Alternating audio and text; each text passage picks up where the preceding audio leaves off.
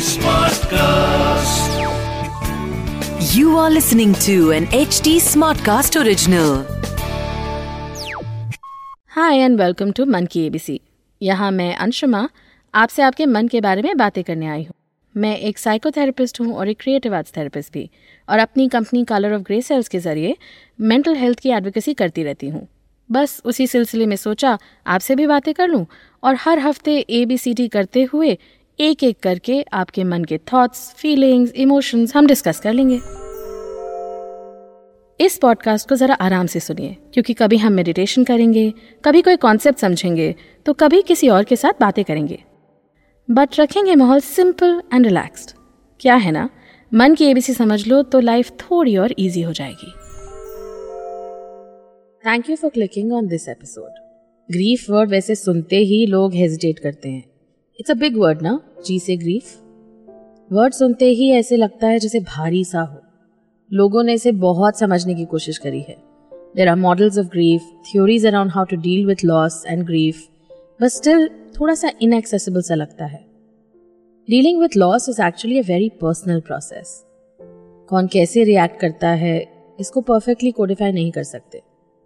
ये कोई एक इमोशन नहीं है ना grief is a process grieving inevitable है और जितना इनएविटेबल है उतना ही अनप्रिडिक्टेबल भी हमें लगता है कि we know how we would react to loss but when actual loss happens हम सब थोड़े से लॉस्ट हो जाते हैं even if you haven't lost someone grief can be related to any loss. You could be grieving the loss of a relationship, friendship, even a dream.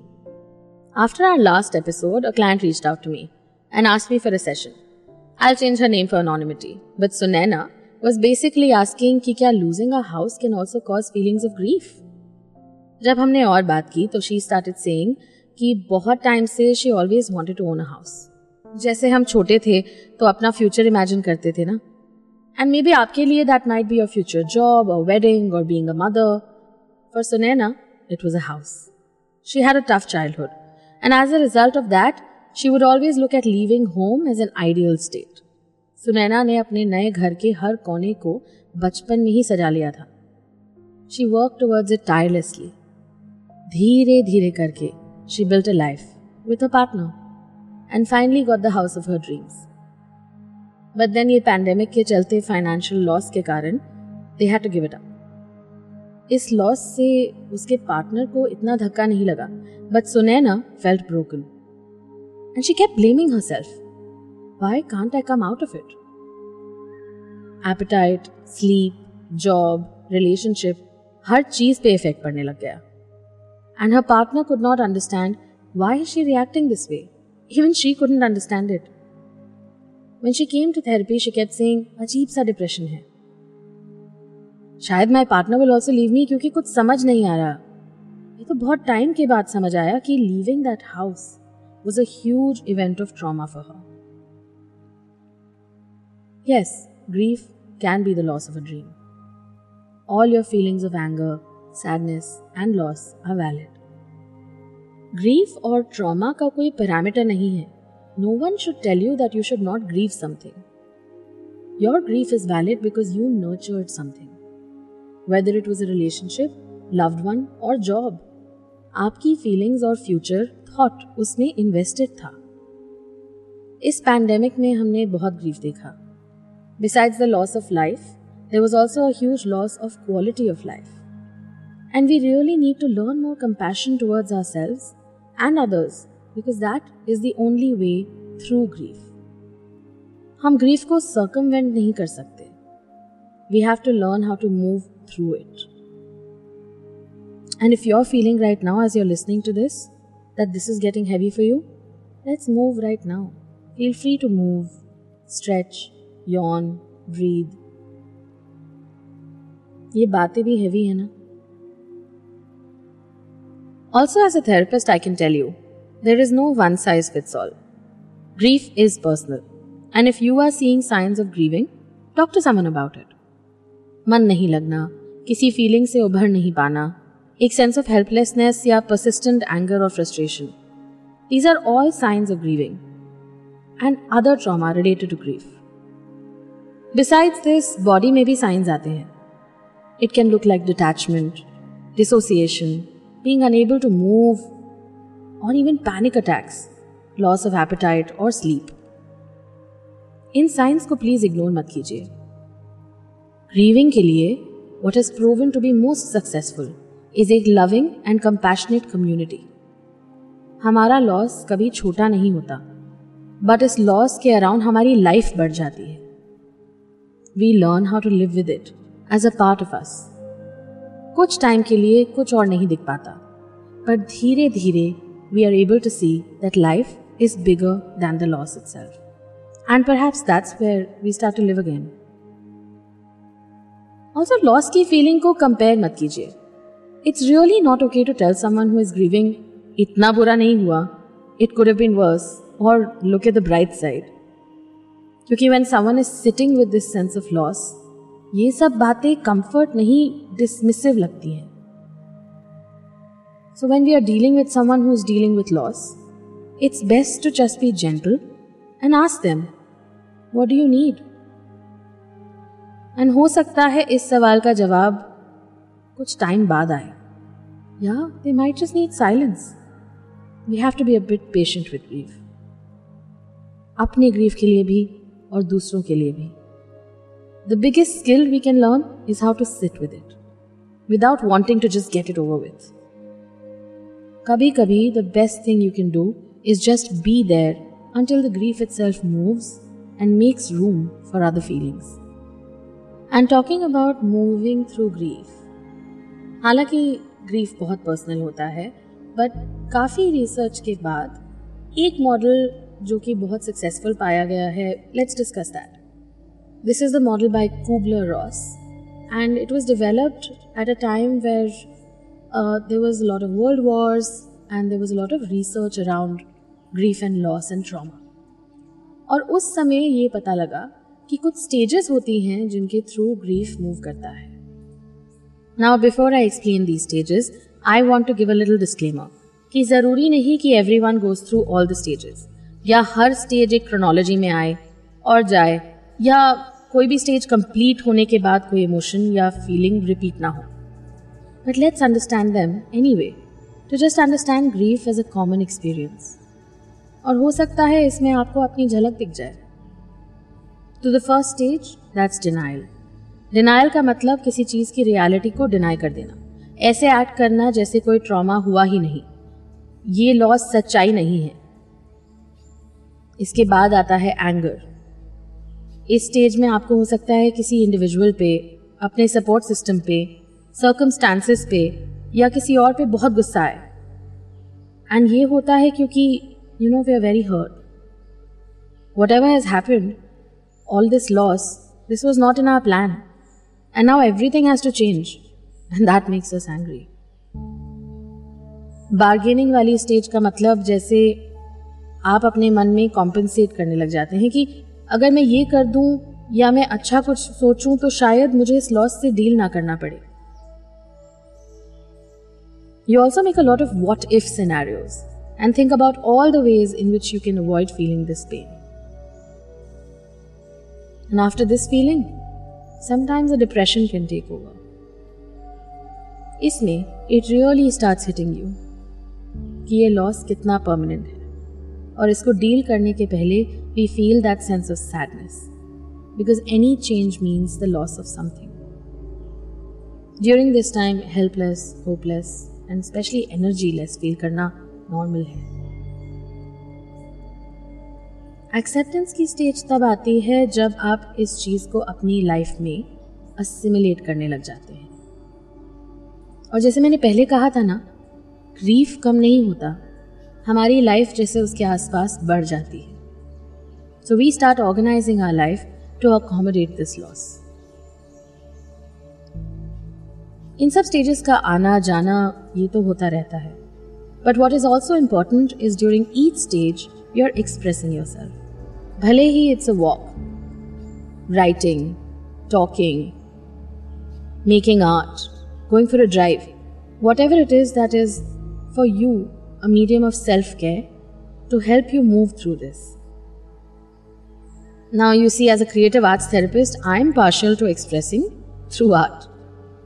And आज जब हम इसी बारे में बात कर रहे थे तो सडनली मेरी प्रोड्यूसर को याद आया कि she had written a poem about moving through the stages herself so अब I am handing you over to Deepti as she takes us through her movement through grief through her art her poetry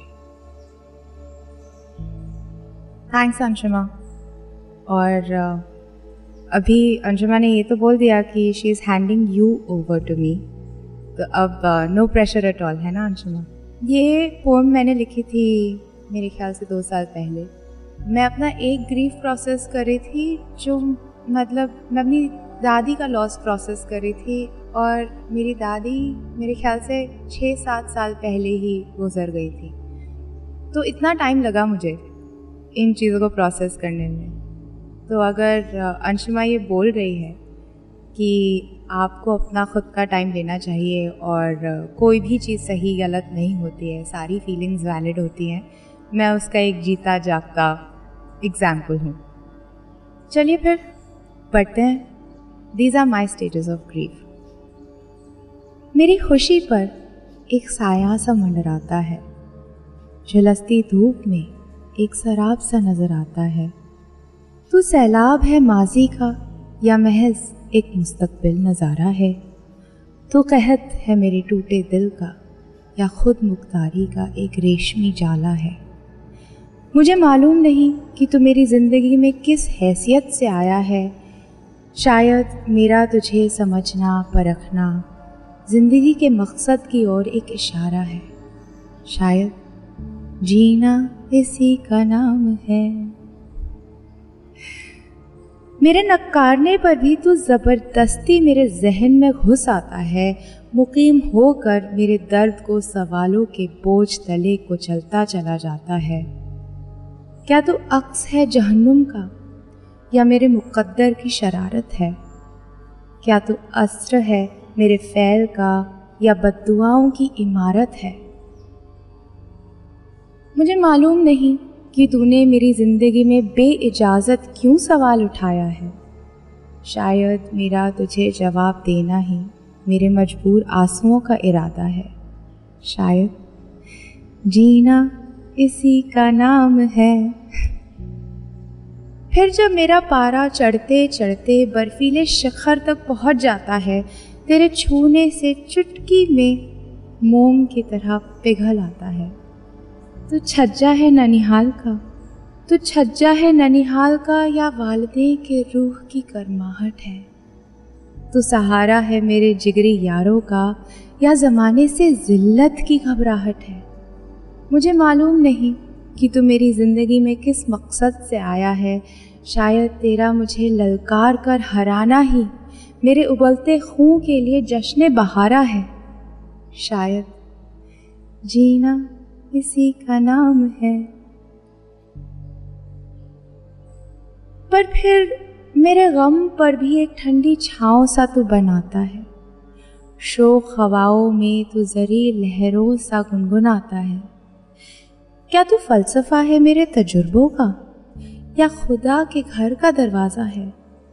क्या तू फरिश्ता है मेरे अपनों का? या डूबते को तिनके का सहारा है? मुझे मालूम नहीं कि तू मेरी ज़िंदगी में क्या सबक देने आया है। शायद मेरा तुझे बिन पूछे ही अपना लेना मेरे दिमाग के उलझे हुए धागों को गवारा है। शायद जीना इसी का नाम है। सौदा करने निकलती हूँ अपनी खुददारी का। सौदा करने निकलती हूँ अपनी खुददारी का तो तू उसे भी लूट खाता है। नंगे कमज़ोर जिस्म पर तू अजगर की तरह लिपट जाता है। क्या तू खात्मा है मेरे वजूद का? क्या तू खात्मा है मेरे वजूद का या मेरे सफ़र में सिर्फ़ एक रुकावट है? क्या तू चेहरा है अजराइल का या कायनात की डरावनी खामोशी में? एक आहट है। मुझे मालूम नहीं कि तू मेरी ज़िंदगी में क्या किरदार निभाने आया है। शायद तेरा मुझे बेइज्जत करना मेरे जनाजे की चादर पर चार चाँद और एक सितारा है।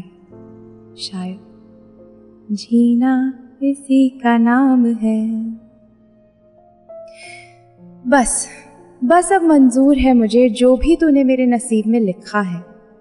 बस अब मंजूर है मुझे, जो भी तूने मेरे नसीब में लिखा है, मेरे हाथों की लकीरों में तेरी मर्ज़ी का गहरा रंग दिखता है। क्या चाहता है तू क्या चाहता है अब तू? छोड़ दे मुझे, मेरे हाल पर बदले की आग में झुलस चुकी हूँ। मरहम लगाने दे अपनी सूखी, बेजान खाल पर। मुझे मालूम नहीं कि तू मेरी ज़िंदगी में किस गलती की सज़ा देने आया है। शायद मेरा तुझे जान कर भी अनजाना समझ लेना मेरी सलामती का एक ख्वाबीदा नज़ारा है। शायद।